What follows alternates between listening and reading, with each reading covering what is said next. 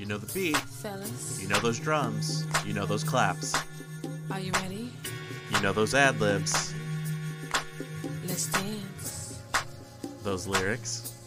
Ooh, baby, hmm But you might not know this voice. I know you like me. The original singer of Don't Cha. I That do. is today's guest, Tori Alamaze, recording artist, singer, makeup artist, author, and so much more. Today, we talk about what many people might not know, and some who have their own take on this is the Pussycat Dolls' 2005 song Don't Cha was a cover. And I say it was more than just a cover, it was almost a duplicate, based on my ears, my story, and quotes from lead singer of Pussycat Dolls, Nicole Scherzinger's own words. So today we talk to Tori Alamaze about Don't Cha, the drama behind it, and where she stands and where she is going.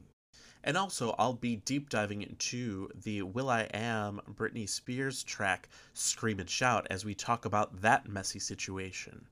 So I want you all to sit back, relax as I present you with the original doll, Britney Spears, with James Rodriguez. Don't you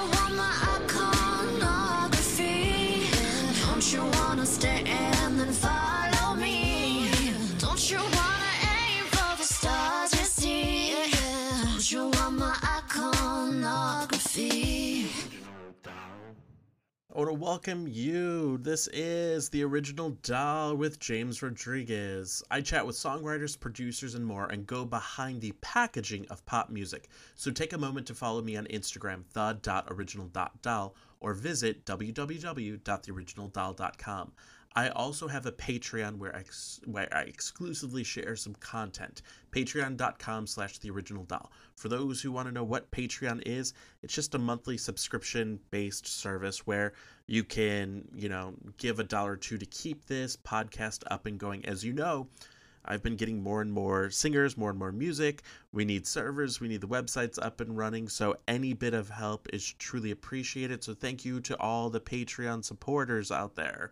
Rochelle, we have Rachel, Tommy, Tyler, Tiki, Brittany, Autumn, uh, Sam, Lindsay, so so many people. So thank you all so much. Um, and I'll be giving shout outs to uh, the rest of the Patreons over uh, this episode and over the next few episode. Um, and as with every episode, for those first time listeners, I want to let you know I created Apple Music playlist and a link to where you can buy the physical copies of the music that I talk about if they are still in print. So be sure to follow on Instagram so that you can check out those links. Um, tell people about the original doll uh, and just sit back, relax, and enjoy. Uh, today's guest, Tori Alamaze, has quite a story. Um, her life has been crazy and unique and special, and it's phenomenal. So I don't want to talk too much, but I want to let you know uh, she really opens up, and I think we do a great job with clarifying and and cleaning up all the misinformation surrounding the drama about how the song left Tori Alamaze and went to the Pussycat Dolls and sort of thing entails. And like I said, most people say, "Wait, Don't You" was a cover," and yes, you could say it generically like that, but when you listen to the song, it's pretty much in my opinion, copied verbatim, ad libs, everything, sounds. And Nicole Scherzinger was quoted as saying she used Tori Alamaze as vocal reference for the whole track. So we're going to talk about why CeeLo Green, uh, who helped develop Tori early on, uh, has talked about saying, you know, Tori might not have been the quote unquote don't you girl. We go into all that uh, and more and have honest conversations. And I also, uh, in this episode, deep dive into Scream and Shout, the Britney Spears mega hit uh, that she was featured on with Will I Am. It has a really interesting story, and I think many people do not realize uh, the drama and the, the legal drama just ended with that song uh, a little bit over a year and a half ago. So enjoy, uh, and here's a little bit more of Tori Alamaze singing. And I know you want it. I know you want it. It's easy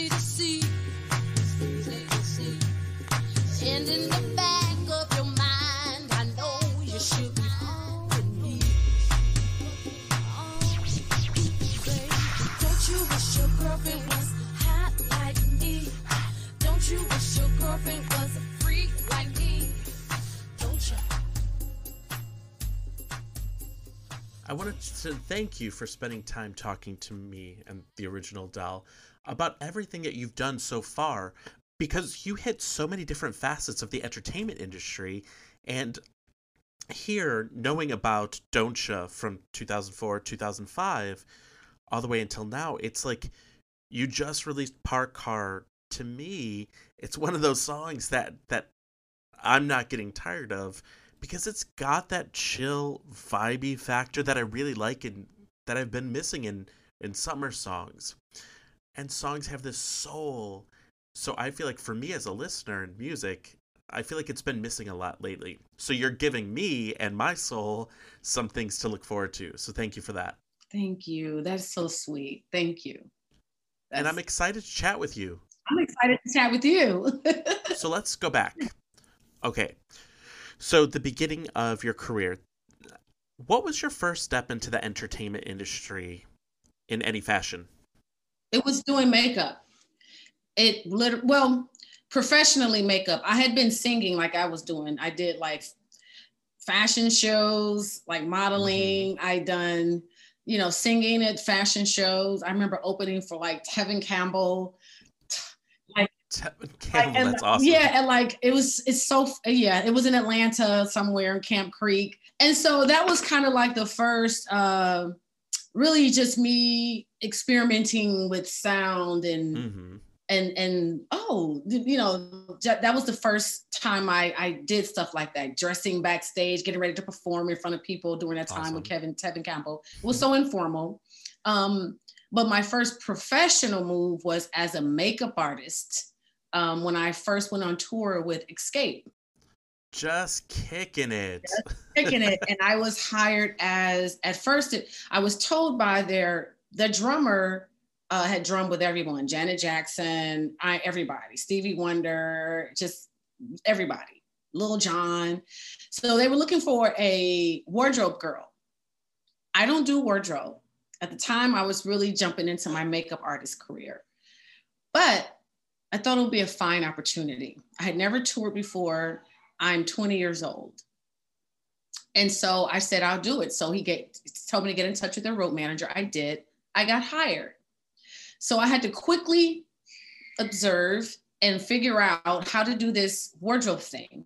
These girls on stage, backstage, how to be prepared, how, everything, laundry, going from city to city, making sure we get everything. So I just paid attention, observed everything. But then what I did was mid tour, I brought my makeup kit. And I said to Kandi, um, can I just do y'all's makeup? They, they didn't have a budget for wardrobe and makeup. So they kind of did their own makeup. You know, so I said, can I can I do y'all's makeup? And at first they were like apprehensive, right? And so I did one person, I think it was Kandi. And then the other girls was like, okay. And so I did the rest of the tour doing the makeup. I wasn't getting paid for it, but I was happy to do it. So I was doing the makeup and I was getting paid for to be the wardrobe person. So by the next national tour, I they hired a wardrobe person and they hired me to do the makeup. So that was my first intro into not manipulating circumstances, but realizing I can create an environment that serves my purpose. And the way I, I got in was I don't do this, but I'm going to figure out what needs to be done. Thank God my mother already taught me or instilled being professional. So I just kind of faked it a lot. And um, I, I introduced, I initiated my talent as a makeup artist and end up not only getting hired on the next tour, but many tours and many artists and many music videos after that. I've worked with many artists. So um, I always, go ahead. And what I think is amazing is that it's taking that opportunity, being proactive. Some people might not even think about it. They might be like, you know what, I'm just going to stay in my lane or something like that. But you didn't have a foot in the door because you didn't know somebody. You took the I did. opportunity that was I did. there. And on top of that, you did it knowing that you weren't going to get paid. But in your mind, you're like, this is This is fun. Mm-hmm. And what I think is interesting is what I liked in the past year is makeup has become such a huge thing here in Hollywood where people talk about this like very homogenous makeup artists where every single color of the rainbow has the same makeup artists and I forgot who it was, but they talked about that black women pay this like kind of tax because they have to bring their own hair, they have to do their own makeup because the trailer is not ready for them. All skin colors are different. You've done theater, you learned that right away. And lighting, yeah. And I had studied Kevyn Aucoin and and Sam Fine, like those legends. You know, I bought their books. You know, at the time when I they their books were like 25, 40, 40 dollars, and I'm I'm you know 20 18, 19, but I'm like, these are the masters. So I studied their books. I um, volunteered to meet photographers, and I just really wanted to be this makeup artist and figure things out. Um, and so starting with a, a, a tour with Xscape opened the door so much. Not just that, I didn't even realize being around such phenomenal vocalists and being having access to hearing their rehearsals, hearing them war- vocal warm-ups. Um, also with Destiny's Child, same thing, having access to working with them and seeing Beyonce and Kelly do vocal warm-ups right before stage or how they get, you know, getting dressed and hair and the whole shebang backstage. I got to observe a lot of that front and center. And I'm just a fly on the wall. I'm hired and I don't have to say much other than what my work requires. And I didn't realize that I took all of that was a university for me, who I was to become, me paying attention. So I always tell people pay attention. You don't have to say anything. Just look around and take it in the moment of now. This is present. Take it in. Like I was around people and legends that I'm like, how did this happen? Mm-hmm. How, how did I get here? It's like a it's a surreal moment. And i think i think that shouldn't be lost in this is with the listeners is that you're with these performers at their mo like intimate preparing for these performances. It's such this intimate moment because you're a performer. You get this. You got to get your head in the game. You have a million things going. Focus. Those aren't really the things that the, the public gets to see at all. And so i think it was it was Katy Perry when i think that she was going to be divorcing right before she went on stage and you just saw her isolated and just crying and she's like these people still paid money i have to turn that switch on Oh my God. You have no creatives are the most vulnerable, scared, yet we have to figure out a way to, I don't like the word compartmentalize, but we have to figure out a way to take a breath um, and choose something else that can take you to a higher state. Mhm. because life is life and we're human and things come at us all the time. So you can either i mean it happens to me all the, uh, not all the time but it's either you can just spiral out of control and go down that rabbit hole of despair which would not which would be valid. Or you can choose to take a deep breath drink some water have some tea and be grateful for the moment of now and move forward as best you can and just still be human and i think that's that's what's important because that's a skill set that's something in every single industry you're in It's a- it's it's something that should be in your tool bag. mhm. It's something that should be in your tool bag, whatever, like you're, you're correct, whatever industry you're in, because the shit happens. yep it does The shit happens. So we need things in our tool bag that can offer us an opportunity to breathe and move forward. That's it. That's it. And I think what I like is that you're getting all of that experience and just like exposure, just being around. Because when you're on tour, you're going place to city to place, and city. Yeah, you have to be on time. You have to um, d- handle different personalities. At the time I was doing it, I was on big tours like R. Kelly, uh, NSYNC, LL Cool J. Uh, at the time, Will Smith had they had Tatiana Ali, you know, opening up some. so Love these were major arenas and big tours. So you have to, and it wasn't a lot of women, particularly black women, that was in in that position where I'm walking around these arenas, all cute and young, you know, and the men will try you because they do. you know, but still maintain your professionalism and um, yeah, and not get caught up in. I mean, literally, I when I would tour with NSYNC and we would do, you know, at the venues, you would have you know craft services in your meals. Britney Spears would be there in there all the time, you know, having a meal. But it wasn't like, oh my God, there's Britney Spears. Mhm. Oh my God, that's Justin. In fact, Justin will come and sit down right next to you. What are you eating? What are you eating? Like it's so normal. I have so many and that's the cool things that like you're just a person they're a person when those people can i don't want to say check the ego at the door but ultimately that's the most generic where they just come and they're just like eating because the performance putting on a show is so collaborative it does take a village. So let me ask you this with with regards to the makeup specifically this is something that the listeners of the original doll haven't really heard about is for makeup is there a point where you know like um a label steps in or a manager steps in and says we want this look but the artist is wanting the other look.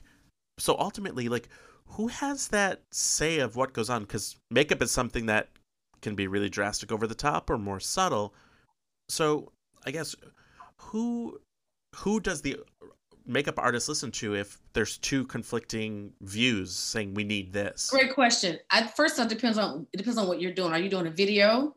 Mhm. If you're doing a video, you have what you call pre-production.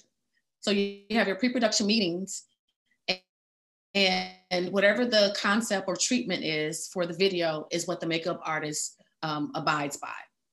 So whatever the concept is, in in the treatment, that's what you uh, do. You don't do what the if the artist comes comes in and say, "I want to look like this." First of all, the artist wouldn't do that because they know that there's a treatment and they, they know that that is um, a- you know something that everyone will follow so but on tour um, i think it's what the artist want for example i remember when i started to see beyonce kind of shift to a kind of cleaner look um, and so i'm that's beyonce that's not you know um, in fact she she picked molly uh, Mally Roncal i think that's her name to she was trying she had a, a, a, award show and her PR people was trying to find someone to do her makeup really quickly. And so when she met Mally for the first time, she loved how clean it was.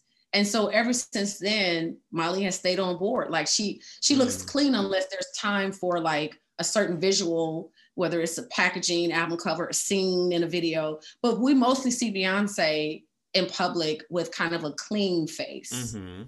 Um, and so I think that's that's probably that's more than likely Beyonce. Nobody tells her how her face should look. Mhm. You know what I mean? So Absolutely. I think the artist is, um, especially if you're really an artist and creative, you can say this is the look I'd like. For example, think about Mhm. Amy Winehouse. You wouldn't you wouldn't go in there and say, well, the label doesn't want you to have your uh, long, you know, your Yeah. 60s elongated line.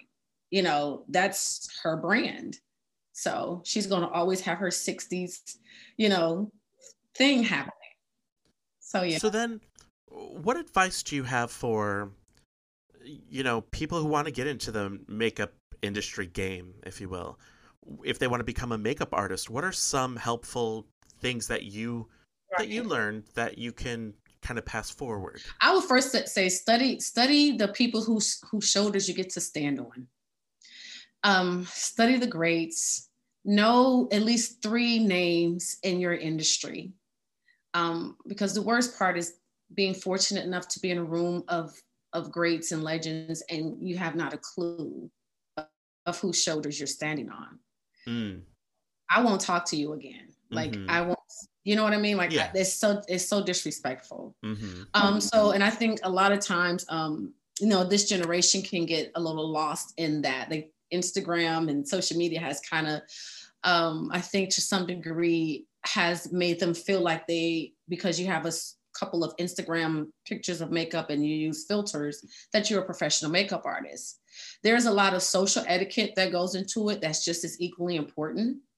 Like when you work on set, you are understanding titles and chain of command like AD, DP, second AD, you know, understanding whose role is what and what it means. Um, uh, just having respect for the craft. And then if you really want to do it, just do start with your friends and start posting or doing tutorials or, you know, tagging the brands that you use. Why do you like this brand? You know, stuff like that. So then for you, so there was the makeup artist thing. What came next? Uh, while I was working, I worked a lot with um, LaFace Records was in Atlanta, which was huge for the city as far as music. You had TLC and Toni Braxton and Outkast. So I started getting hired for a lot of their videos and album covers and things like that. Usher and uh, I would just sometimes I remember I was working with Pink and we were in the car together uh, and I was just singing. And then people would say, a really voice. And uh, I would, you know, sing a lot just because I sing. And then it was after several artists noticed it, is when I decided to just kind of like, I like to sing. I think I have good style. Let me see, you know, I think I'm a pretty cool person. Let me see how this works. So I literally just started writing songs then with producer friends. And um, I think I got really lucky. Like, I still, you know, I, I, I pinched myself then, like, how did this happen? Like, I remember I had a fire at my house. I was dating very popular, I, I, I want to say program director, but in, in New York. And uh, he offered for me to come out there to record a demo.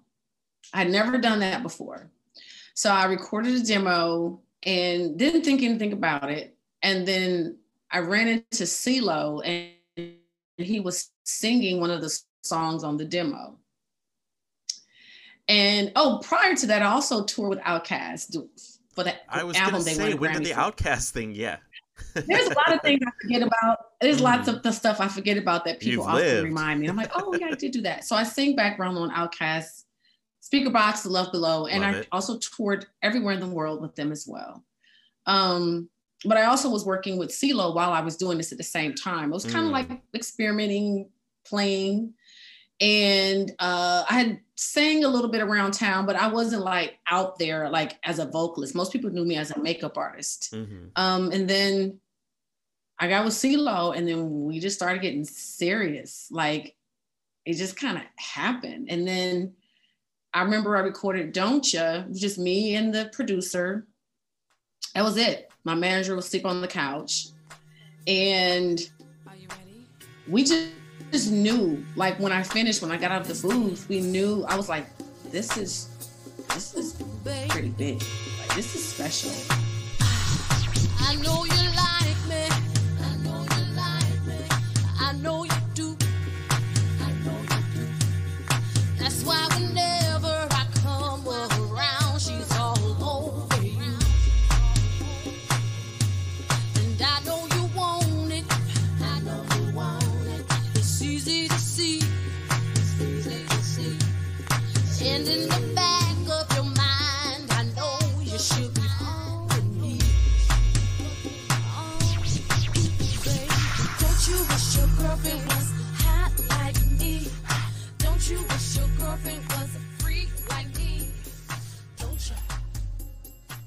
and I got signed. and and I got signed. I was like, wow, this is what? I mean, like signed big, like hmm you know, Universal. Like, That's awesome. wow. Um, Universal Motown. And you know, I'm originally born in Detroit, so I was like, oh, Motown, this is yeah. and so that's how that That's happened. And that Mhm. was another level of that was my graduate program in music. Well, I was gonna say it's like all this schooling and all these experiences, and the thing is, what I've liked in talking with songwriters is that like a lot of people don't realize that that pre-production of that or that production time right before you launch an artist, it can really make or break that artist. It decides who that artist is gonna be. And I think sometimes you have songs where they're like, I had three or four songs and none of them are good. We tried them all out, but sorry, just keep working. It's not good.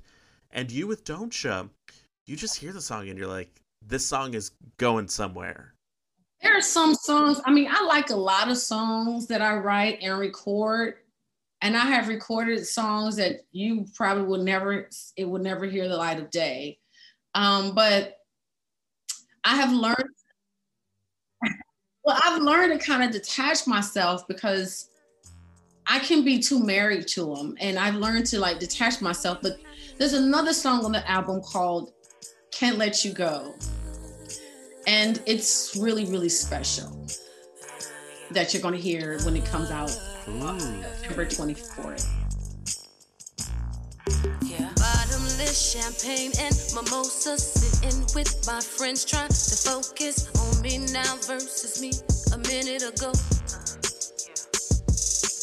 Going round and around in circles, fighting with my heart and emotions. Why can't I walk away and let you go?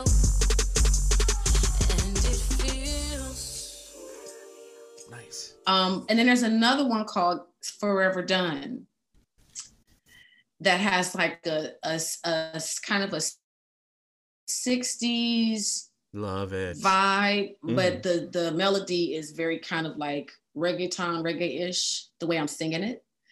And and then my daughter is on it. She's six. Oh, that's awesome. I love that idea. my daughter's on it. Yeah. Now it's over, goodbye,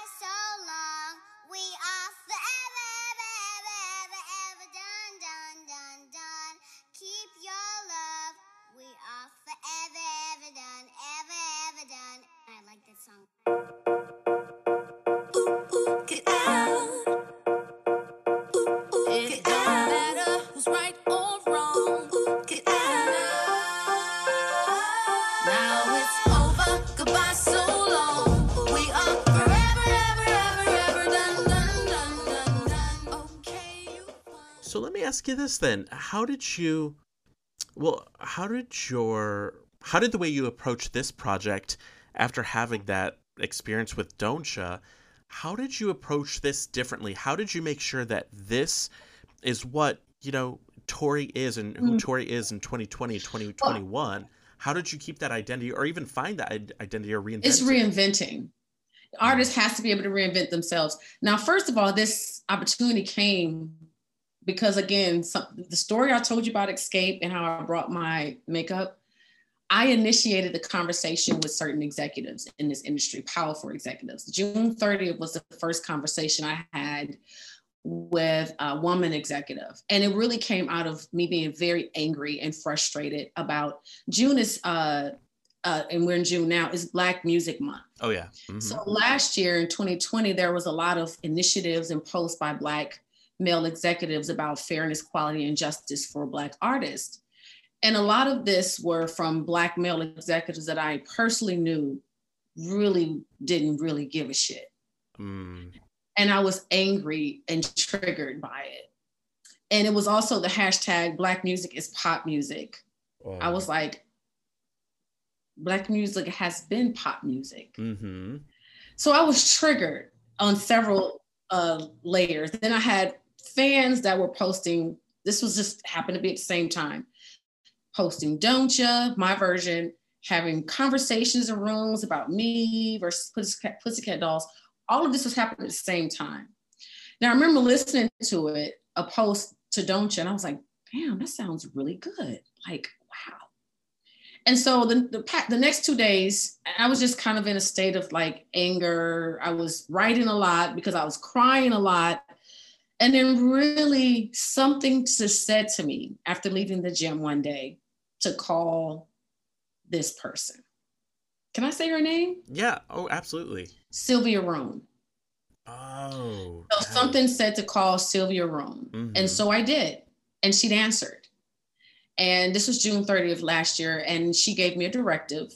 And that was to email a gentleman who is her friend and over legal affairs at Universal Music Group, he, who is also a high end executive, Mhm. Mr. Jeffrey Austin. And you can Google all these people. Oh yes. These are names that even uh, even I know these names. Jeffrey Austin, And so I, um, I, oh, and then the next day I, uh, I, I looked him up and then I saw that another person was on some initiatives with him co-chairing on some boards with him, who also happened to be a friend of mine. And she also happens to be the president of Motown Records. Her name is Ethiopia Habtemariam. So I DM'd her. She sent me her number immediately. We talked for over an hour. And by the time that was over, the next day, Jeffrey hit me on Facebook and said, I know who you are, and I'm looking forward to your email. So the next 24 hours, I crafted the email of my life with very clear asks Mm-hmm. that included links and my story and who I am and what was taken from me while I'm charting Billboard Mm-hmm. and what was given to some girls that don't look like me. Yep. And I and I need you to, to fix this. I need you to clean this up. Gracefully, tactfully, I need you to clean this up. Thank you in advance. Oof. I I don't think it's just I I don't know if I would have the that grace um in me to after knowing all this because and we're going to talk more about that in a little bit but I remember hearing Don't Cha and I'm in Chicago. I was hearing Doja, whether it was on R&B hip hop channels, and this is this part is my story of it. I remember MTV was playing it, and then I was like, "Wait, what? This other one sounds different." Right, yeah. And that was not the version that I knew. I knew your version, and so I heard this other, the Pussycat Dolls one, and somebody who's not in the business like me. I was like, "Wait, that's not the version that I know because the version I know." I hear this specifically Mm. soulful voice. I hear this ad lib. This, I don't hear that. And so I was just confused. And I remember, you know, Mm. thinking it's just bizarre to me. But the internet wasn't really like something where you would Mhm, mhm. exactly. So I'm just like, I remember, and what I wanted to talk about is me as a fan of the song. I was just so confused with. I was just legitimately confused as a listener. Is like, wait, Oof. this is not the version that I knew. What is this other version? And it's the same time. I don't understand this. So what was going on? I didn't either. I didn't get it. it was the reason the reason why i'm so grateful for um, when i asked for something last 20 last year um it was i was just as confused as you were because i'm mid touring i'm Mm. touring i'm working no visuals no we're in the talks of video but we haven't shot it yet and it so just started. The song just picked up. uh, it was it was just weird for me to because I thought, okay, well, they can have the song. We have more. We Yeah. got some more some more hits. Mhm. Okay. And then when that didn't happen, I just went when I it just was was for me was I have to start over. And nobody knows who I am Mhm. even though I've sold out shows, they only see me when I when they see me perform. Nobody knows who I am, and but my my name means more than my if I'm walking down the street. Mhm. And so I even remember one time I got a call from Randy Jackson. He called me at home and said, "I heard your song at Prince House, Ooh. What? And you are dope, and I want to meet you."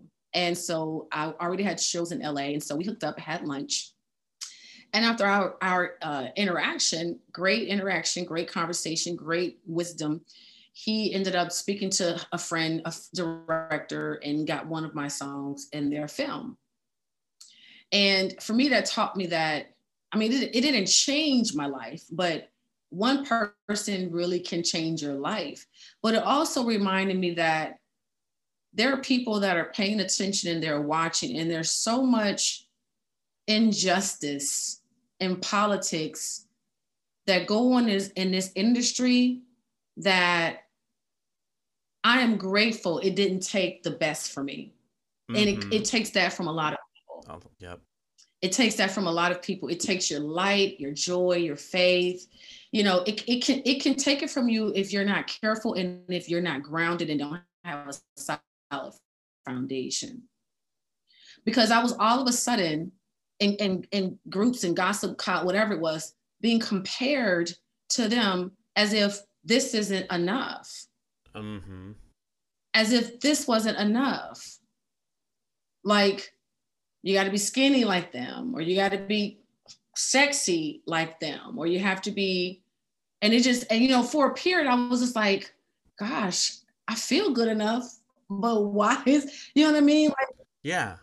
Yeah. so it can it can if you're not careful or grounded which i'm so grateful for it can make you feel like you're not enough And that's something that I think, especially in the past year, I've mentioned to people before because I love music Yeah. that I would say, like, would this have happened if any situation like this, would this have happened if it was a, you know, a, a, a Caucasian Lady Gaga looking woman, if it was a Britney Spears looking woman, who I love clearly?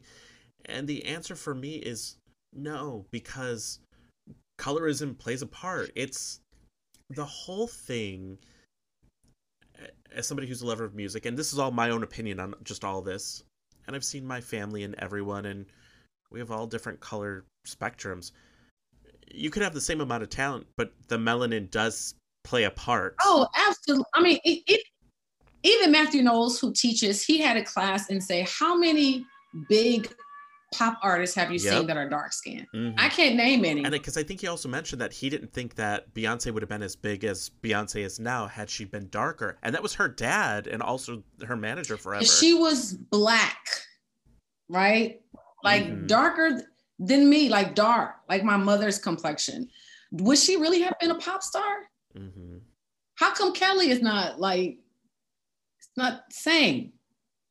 Kelly's gorgeous. She's a Mhm. 10. I wanted to hop in for a moment and talk about uh, this Matthew Knowles uh, conversation. A couple years ago, he was on a Sirius XM show in which he was asked if his daughter's career, Beyonce, was affected by her lighter skin, and that the effect might have been the opposite on Destiny's Child bandmate Kelly Rowland. Now, Matthew Knowles, as Tori Alamaze stated, was teaching a, a college class, and they kind of did a study on colorism in music spanning for a little bit less than two decades and found out that overwhelmingly, overwhelmingly, light skinned black women fared better than dark skinned women, especially a top 40 radio.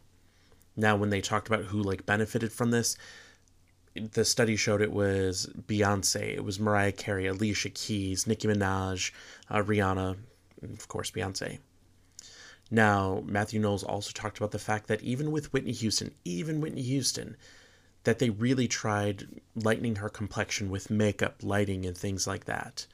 Now, he was asked point blank if Beyonce's career would have been affected by her being darker skinned.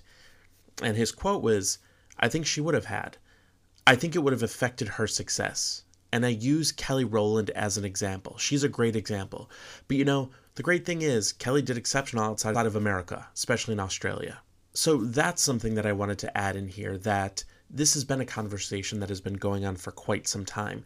That the lighter skinned women were perceived more um, relatable to the pop masses. Uh, which is absolutely ridiculous, but that's part of the, the conversation people have had with Don't. You know, you look at these women who took the song and what made them famous, it was their looks. Um, and even in further discussions, you know, uh, lead singer Nicole Scherzinger even stated, yeah, we basically used Tori Alamaze's vocals as reference and kind of mimicked that. So when you really listen to the original production with Tori and her vocals and ad libs, then you listen to the Pussycat Doll song.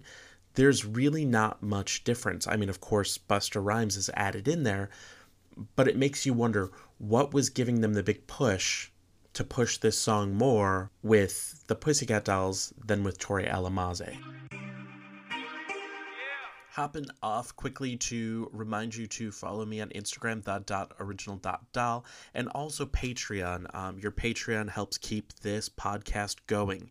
So if you love the original doll, go ahead and join us on Patreon. Uh, a couple dollars a month helps keep us going. Uh, so go ahead and do that. There's also fun merch, uh, and there's different levels on the Patreon, and one of them does in fact go and help the charities that we work with. So thank you all so much. Uh, those Patreon subscribers really, really, really appreciate you keeping this alive. Everyone else, please think about joining Patreon. Patreon.com slash the original doll. Back to the show.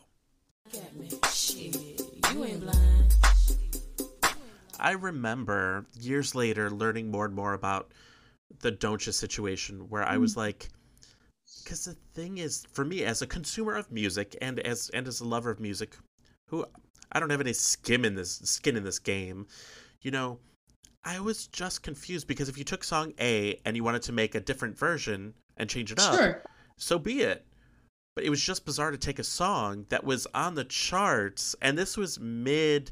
This was, you know, it was still charting and it was climbing up the charts. I knew the song, and I was confused as to why MTV's playing this other It's like version I, soon. I disappeared. Like you could have had two versions, really, mm-hmm. but it was like we need her to be quiet. Mm-hmm. I didn't I didn't get super vocal because I was still in relationship with CeeLo creatively. And so I Mhm. didn't get um super vocal or angry publicly. So I wanted to hop out really quickly and point out, as most of you listeners are, uh, fans of music and charts and things like that. When we always see success, it's always great.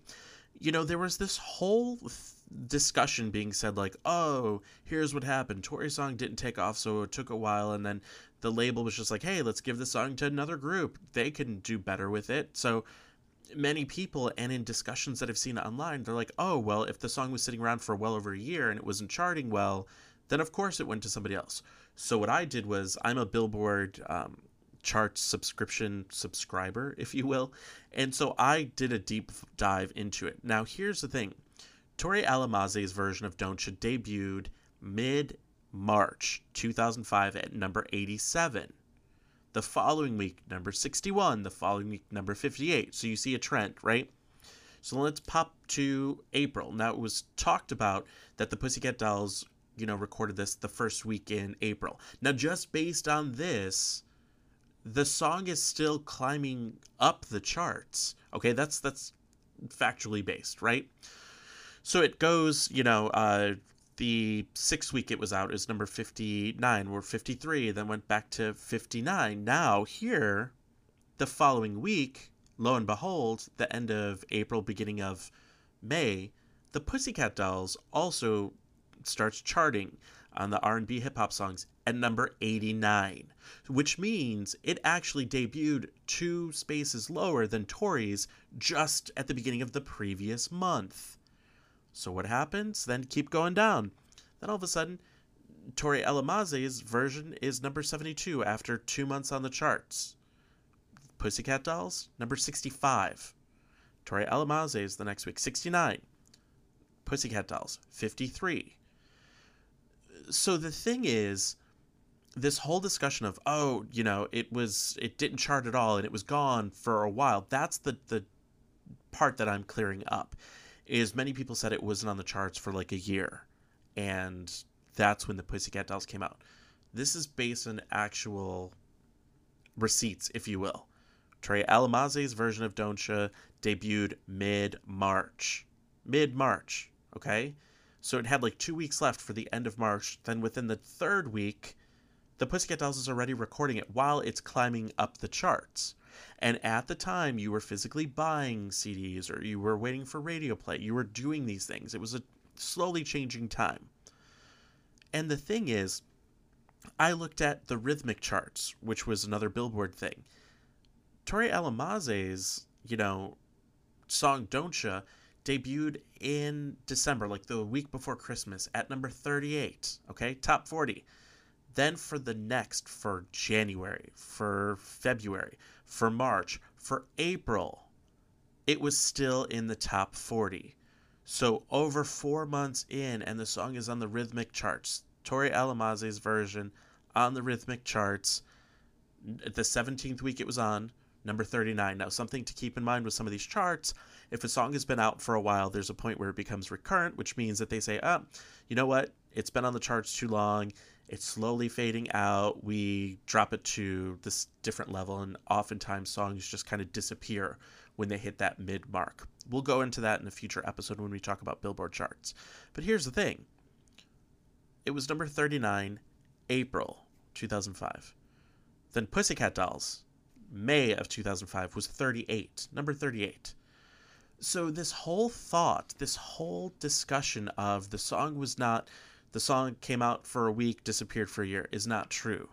Based on this, the Pussycat Dolls version was charting at the same time that Tori Alamaze's was. So people I'm a huge Pussycat Dolls fan, so it's no shade to them, and that's what Tori and I talked about. It's not about them. It's just a crappy situation. But I wanted to put to bed this notion that the song wasn't charting, didn't chart at all, disappeared. When the actual evidence from Billboard says Tori Alamaze in April was in the 50s, you know, climbing. Now, mind you, it was climbing from 87, 61, 58, 59, 53, that sort of thing. So it didn't go 87 and then drop out the charts. It was slowly increasing and decreasing. The Pussycat Dolls version came out like I said, they debuted at 89, while Tori's debuted at 87. So I just wanted to put that out there, and I think it's important because we all know Billboard and everything. But here's the thing let me put this back, let me nail this to you. You know, whatever that analogy is. Tori Alamaze's song was charting and was charting for a while. It disappeared when the Pussycat Dolls version was released, and there's charts in which they both were charting at the same time. So if I was Universal, I'd be like, oh, this Pussycat Doll one, sure, that one's going better. So you know what? Let's stop servicing the other version to radio. Was that what happened? Don't know.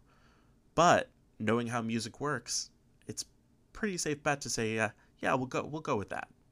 So, and we can throw allegedly this and that. It comes down to numbers. So, back to the show. I'm done. I'm done talking about the numbers. But it was surprising to me that I found this information out. So, back to the show.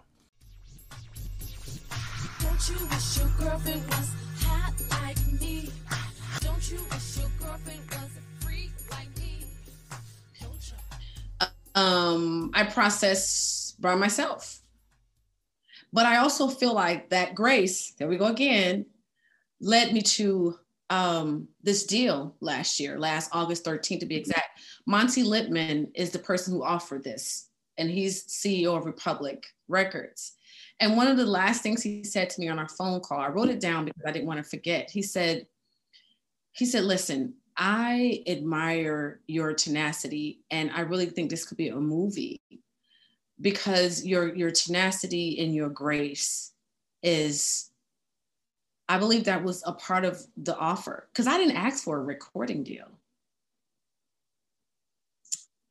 I, I, I asked for three things. I asked for the re-release of Don't Cha. I asked for my story to be documented properly. One of the third thing was raising awareness, um, we're, we're having half of the proceeds go towards my cause, which is raising awareness and money for the numbers of women that's, doc, that's uh, diagnosed with incompetent cervix. Um, there's a, a very specific procedure called transabdominal cerclage, or for short TAC, which is what I had and you get this procedure before you get pregnant so that when you do get pregnant you don't have any preterm births or uh, go into preterm um, mm-hmm. labor mm-hmm. which which is what happened to me which is how i carried three babies one set of twins and one son and lost them all from preterm births so having the tac gave me the chance to have my miracle baby and not just that had had a flawless pregnancy and delivery. I can i can walk around i can move i can be me and be cute and be pregnant and and, and not be on bed rest and not take shots and all the stuff that you'd have to do when you uh, when the body wants to re- reject what's inside. So it's important for me particularly women of color to not only um because one in four women are diagnosed with with incompetent cervix. Wow. And so you can go into preterm preterm labor. Um, and so I was really fortunate to have this procedure done before I got pregnant. So I want to be able to offer that gift to another family who have gone through the devastation of having like delivering like giving birth to a child and the child never takes a breath and in offering the opportunity of having giving them a check because you have to have this procedure done before and it costs a lot of money and raise you know giving them a check and, and having them have the opportunity to go full term in pregnancy and have a flawless perfect divine birth i have done my job hopping back in here to talk about that. Um, as you heard, proceeds from Don't Cha the original Tori Alamaze version, uh, proceeds benefit this great cause. So if you have that ability to purchase her version of it, go ahead and do it. Um, there will be links in uh, the my Instagram stories, the dot original dot doll, um, on Twitter. So much, so much stuff that we'll just put out there. But keep that in mind. This is one of those things where, as you all know, the listeners, the original doll is a philanthropic podcast. So we always love hearing about other creatives who are using their art to help causes and raise funds for these other people in need. So if you do have that $1.29, go ahead and download. Uh, you can purchase the download uh, through iTunes, any places that you can get your music. Download it to purchase. The $1.29, knowing half of the proceeds go to this amazing cause. I know I'm on your mind. I know we'd have a good time. I'm your friend. I'm fun and I'm fine. I ain't lying. Look at me. Shit. You ain't blind. so I love that because you're taking this situation and yours, you're saying, and you're not these are my three alone you're and not by yourself Mhm. you don't have to feel shame um there there there Absolutely. are um there are just other ways and then and and there there are ways for you to be supported. I think a lot of women feel alone. I think when i started sharing my story more in a blog picked it up um they said to where we got so many women responding to your story. Um because to a lot to the average person the fact that i gave birth to three babies five months one six months the other they can't fathom how I, I still show up shiny and bright and glittery and and and and I understand that, Mhm. but but but I also let people understand that uh, that was a process for me. I had to uh, understand it in a big way to to get through it. But I also knew that I was very strong physically in my body and that I could do this. And so I started to seek out the proper professionals, consultations, information so that I could have my baby. So it's really, really, really fortunate, really, really blessed. Um, my daughter is just the connection is just out of this world. Thank you for listening to my mommy song. arts and being there for other people, being there for the community is important for every single person. You only benefit from being open to learning things, learning languages, learning different cultures. You're able to interact with people in such a different way. I mean, it helps the hippocampus too, so you only benefit from all of these Man, I cannot, I can't emphasize enough of, gosh, like you, what you, you said it, like being in, in your space and seeing, and just being observant has, has, is a superpower. It's a superpower, period. Just having the ability to not just be in your head wherever you are, but paying attention. And then when you pay attention to people, like you zoom in on people or a person, they remember that experience with you. That someone listened Mhm. to what I had to say. Someone, you know, I, I don't mean be phony, but we're all human beings and we die if we don't have, babies die if they don't have touch and connection when they first come into the world. So, as human beings, the connection, looking in a person's eyes, validating a person's feelings. The small, it's so small, but you never know what people are going through. And so I've always had the gift of, um, at, at least for me, it's important for, I want you to, I want you to be better and greater than who you were before you came into my space.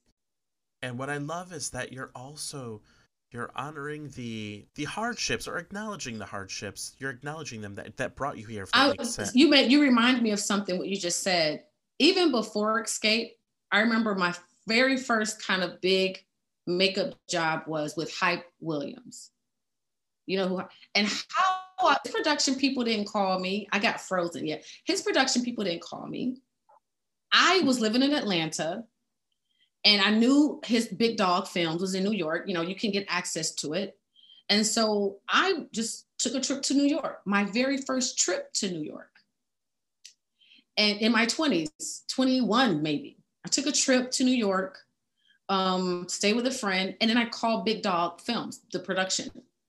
And I had some resume that I put together and a couple of pictures I put together. And I went to the production office. I said, I'm, I'm introduced myself, showed them the resume. It was for a video for Adina Howard. it was, A freak like me, Adina Howard, or Round and Round. and Love I got the job. And I think I was getting paid like maybe 400 a day or something like that. I was so stoked, like, yo, this is bananas.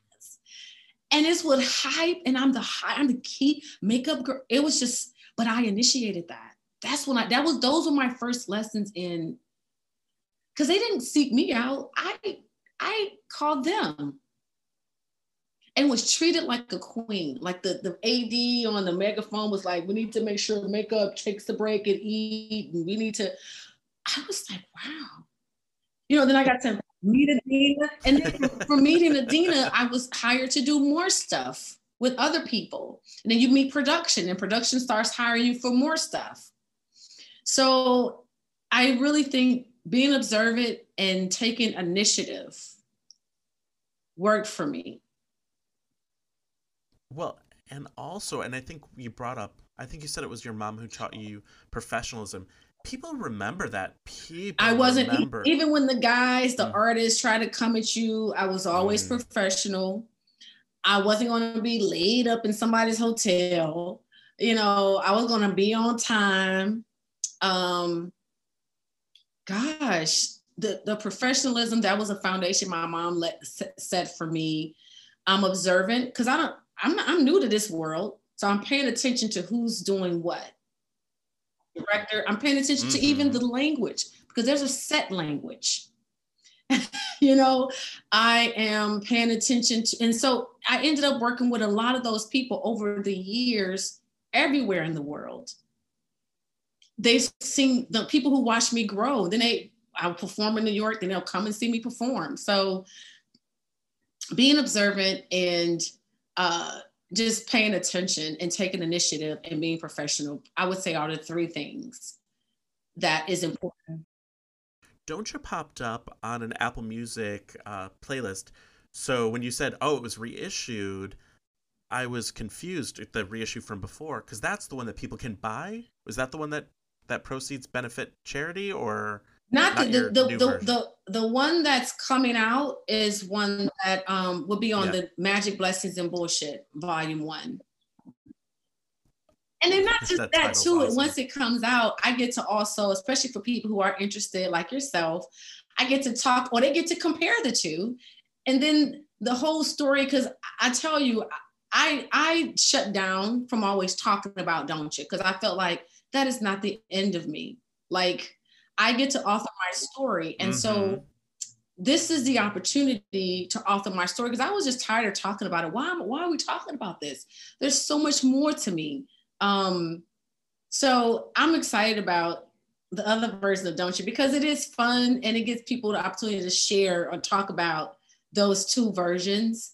Um, and then of course people will throw in the Pussycat Doll version. That's fine. I have I do not disparage those women.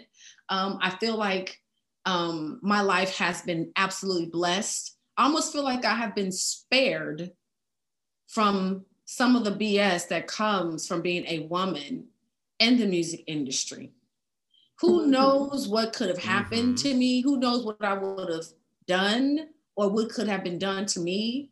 Where the Pussycat Dolls have have actually spoken out about things that have happened to them that are not really pretty. And I was spared from that trauma. And that's the thing, because I wanted to ask you is for the listeners, is with Don't Cha, I remember, I don't think it was B96, I forgot what it was, but when I heard your version, the Mm-hmm. version that I knew, it was, I remember hearing as they had a spin, there was like an F bomb. I was like, oh, wait, that's the explicit version of Oh, it. yeah, yeah. That's the best one. that's caught me off guard. yeah. Yeah. So let me ask you this though: when you record a song, and if there's explicit language in there, at the same session, do they go, "Okay, let's"? We know we're going to hit it for radio, so let's go ahead and get an edited version because that's something that I've wanted to know. Because when you have, you ain't effing with Mm. me, but you might change it. You ain't messing with me for the radio. Now I do it. Now I do it, and when I when I um, give the music, it you know when I when I when I'm done with music, I'll have clean or explicit. Um, but then it was just that's just I talk I curse, you know. Most of my music so far, because I'm halfway done with the project, is clean. Yeah, but not clean like corny. Yeah, not clean, corny, and mommy Would you call this your proper debut?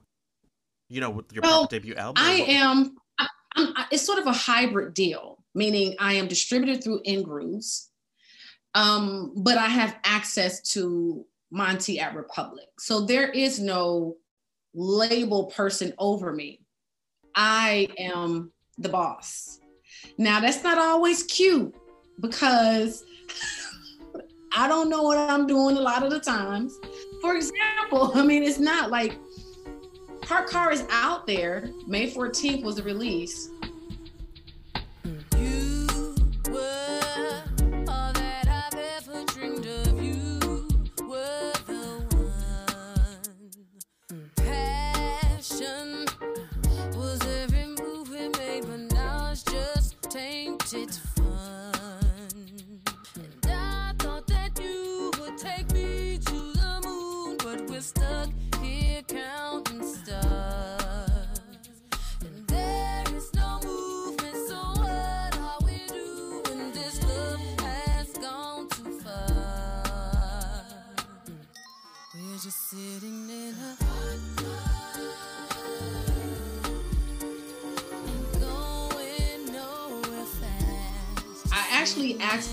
Pushed back, but I guess my ask was too late. This kind of love won't ever last. This ain't nothing the whole time I'm just like listening to it and I think that's the this is what makes great music too is when you can go I like the vibe, I like the tone and it's the lyrics and it's the different Mhm. layers of the song like that onion layers. The whole time I'm just like picturing you like chilling smoking a cigarette like pass me that mic let let me go ahead and do that like Lauryn Hill like chill. And so it's so good. So how would you describe this EP? How would you describe it like you as Tori, how would you describe this? Magic Blessings and Bullshit has been something I've been saying really since July last year, like with my clients and my, my mommy coaching clients. And I literally did a video in July last year I said, you know what? So I said, July was fuck it month. We're going to be clear about what we want, our ask, and we're going to ask what the fuck we want. I said this in July before I had the deal, before I even asked for it. And so, um, I called it magic blessings and bullshit. Going through COVID, the quarantine, it was because for me, it was a magical time or an opportunity to create some magic given the circumstances, the bullshit circumstances we're all in. Right.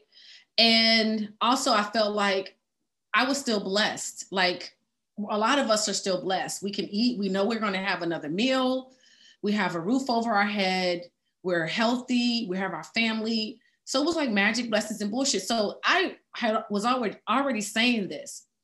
And I was going to call my album Victorious with a play on Tori. And somebody said, it sounds like a gospel album, but I understand what you're doing. But it, you know, but it sounds like a mm-hmm. gospel album. But I understand, like, for me, it was like, how dare I ask for something? I get more than what I asked for. That shit is victorious you know and so she said and then she saw one of my videos she said magic and i spell magic g-i-c-k that's another level It's not just M A G G I C. Magic is a whole nother level with the CK, right? And so I um I felt that was appropriate, not just for me, but for lots of us around the world that's dealing with some magical moments that would have not had happened if we was not allowed to forced to sit still and be with ourselves. Um, we're blessed still. And then the bullshit hasn't gone anywhere. But we have better tools if we activate that and we know how to navigate through the bullshit. So it's just, and, and it's dealing with all of those things at the same damn time.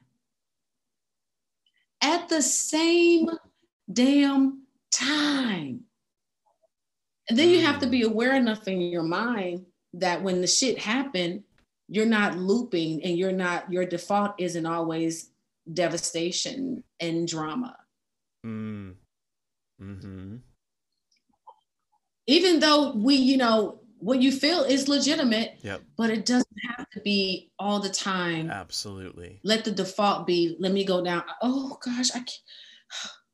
You know, take a breather, take a moment, and you got this. We got this. We're in the moment. Let's let's look at what we do have. Let's look at what we can create. Let's look how we can serve. Let's look how we can teach, how we can give.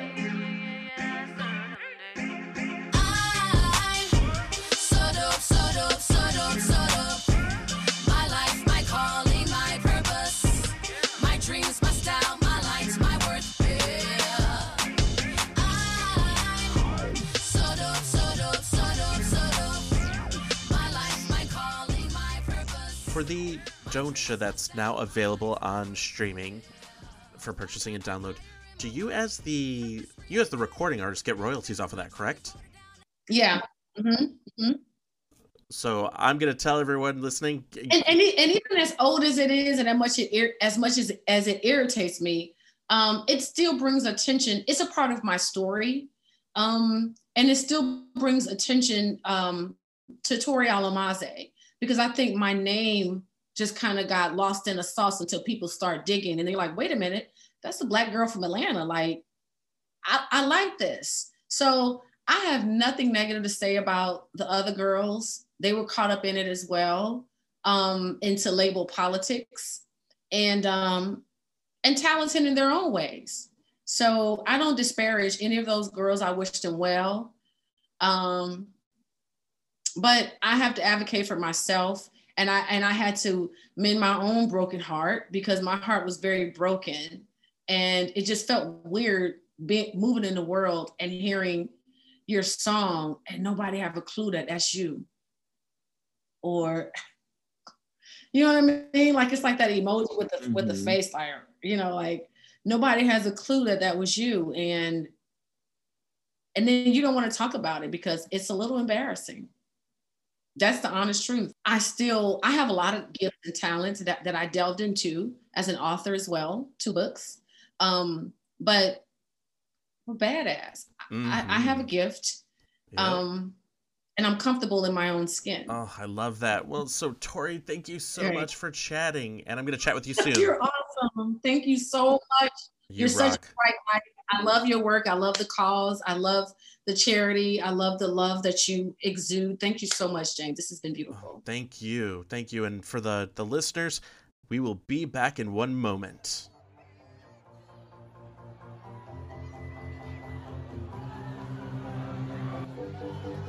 You know the rhythm. You know the instruments. You know that voice. And now you're going to hear the original singer and co writer of this track that only recently received credit. Talisa.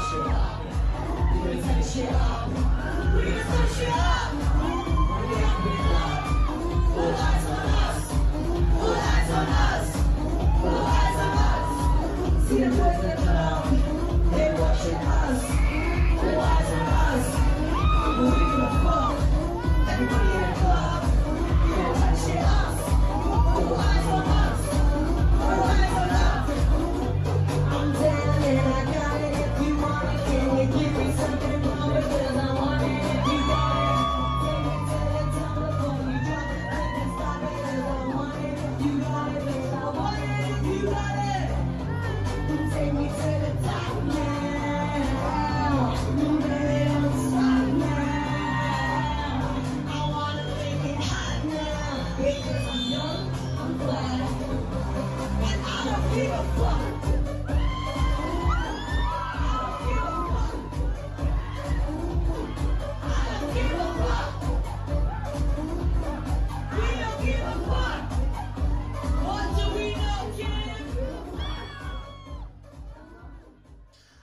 many of you know that song, will.i.am Scream and Shout, featuring Britney Spears. It was huge globally.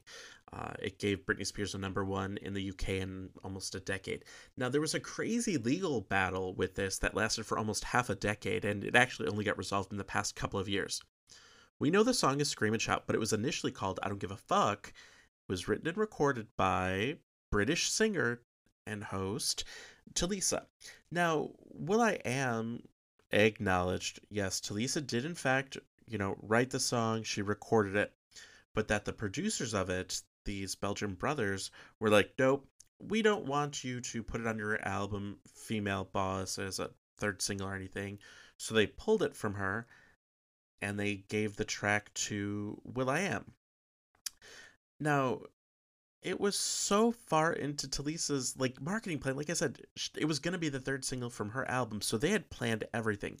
A lot of things happened, meetings took place, money figured out what it's going to do. So Lazy Jay, the Belgian brothers, they didn't want Talisa, so they're like, nope, we're taking it. And here's the thing: whether it was because will.i.am's a bigger name, we don't know. But what we do know is they took it, gave it to will.i.am. Here's where it gets messy so Talisa went to court and said, Whoa, I co wrote that song, but on everything you've put out, I'm not featured as a co writer. I have no publishing. What is going on? I wrote on that song. The the version that you kept. So what gives? So it would go back and forth years, legitimately years. What happened is the court ultimately um, had heard from Talisa, and the court, after going through this, they said, "Yep, you did in fact write this, so you will get co-writing, you will get publishing." On top of it, the court said, "We also realized that your vocals were left on for the final Britney Spears version of it." So British singer Talisa's voice is in the chorus in which Britney's singing with a British accent. So the court were they decided, well, first of all, we found out that you wrote the song and they even left your vocals on the song. So in the chorus part, you can actually hear Talisa's voice. So after five, six years, she ended up Talisa herself ended up getting royalties and publishing 10%. Now cuz here's the thing, as a co-writer she gets paid, you know, that publishing part of it. But since her vocals were left on the track, she also would receive, you know, um, compensation that way as well as a background vocalist. And this part is interesting because there is always a discussion of how much um, vocals from songwriters are left on a track. It happens a lot in many songs. You can hear the actual songwriter's voice, but they're not featured. Uh, somebody like Julia Michaels does like the opening part of Sorry Justin Bieber. Or if you've heard about the Bebe Rexha, Rihanna, Eminem thing where the high parts in Monster, well, that's, you know, Bebe Rexha. She talks about that, and you can find these YouTube videos.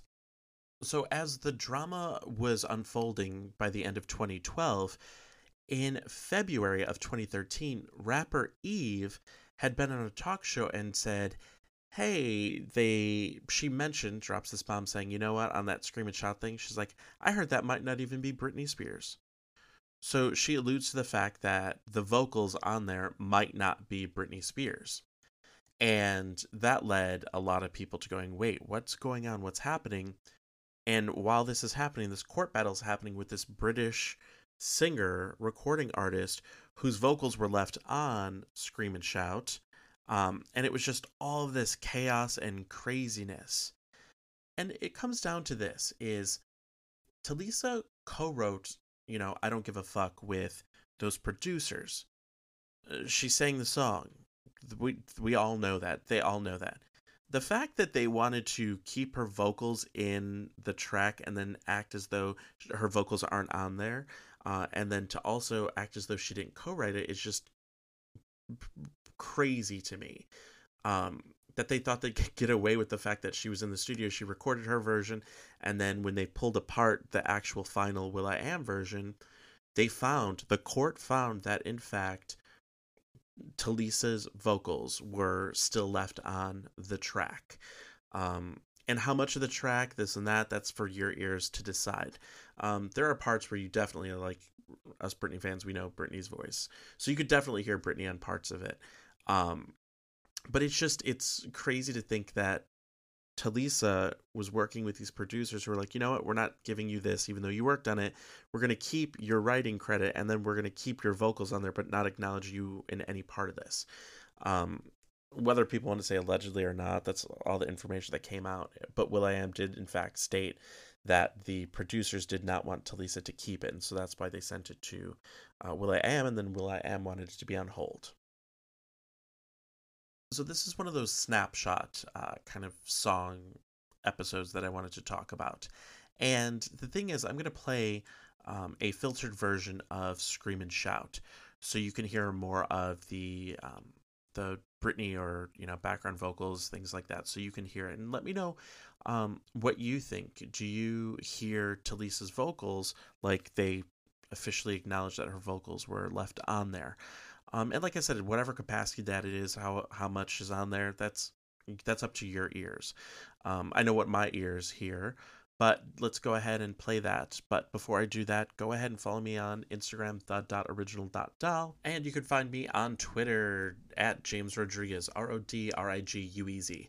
Now, I wanted to update you actually with something. So, uh, Talisa finally spoke out about it after the court rulings and everything, and her quote was, I don't have I don't feel bad blood about it. At the end of the day, it's not a move I would have done, but look at the success that he's got out of it and I can't complain. I've got a number one hit in loads of countries around the world, so everyone wins. She then added, It's a shame it had to go that way, but chicken dinner, everyone's a winner. Uh, I have many episodes coming up. A lot of people are asking, when are the new episodes? When is Red is the Color? And we're going through some Britney Spears, uh, Britney era songs.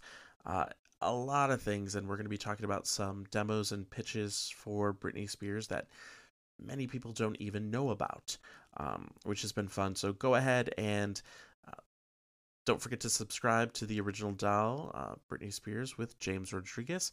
Uh, follow me, you know, add me on Patreon, patreon.com slash the original doll. So I'm going to go ahead, stop talking, let you go, and I will see you on the flip side. Take a listen, let me know what you think. Shoot me a message uh, if you hear um, Talisa's vocals on this. Talk to you soon. See you on the flip side.